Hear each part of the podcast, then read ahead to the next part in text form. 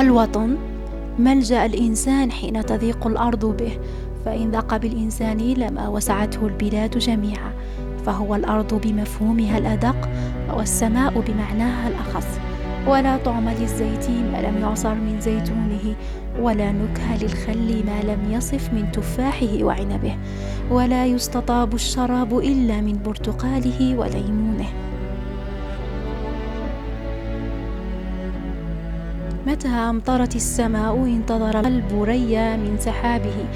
فإن الروح لا تزهر إلا في ربيعه ومهما بعد الإنسان عن وطنه فهو باق فيه يتذكره في تفاصيله وأزقته وأحيائه وأهله.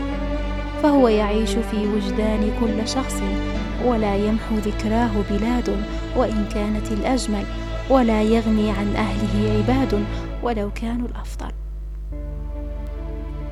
إن صلة الدم والأرض والمنبت أقوى من أن يقهرها النسيان أو تغطيها مسارات أو تلغيها أحزان. إن الروح تهفو إلى مبتدئها وإن في القلب طفولة لا تشيخ. وتبقى تلوذ بحضن الأم إلى أن تموت. وبين الإنسان ووطنه حبل سري لا انقطاع له عند إنسان كامل المروءة وحافظا للوفاء.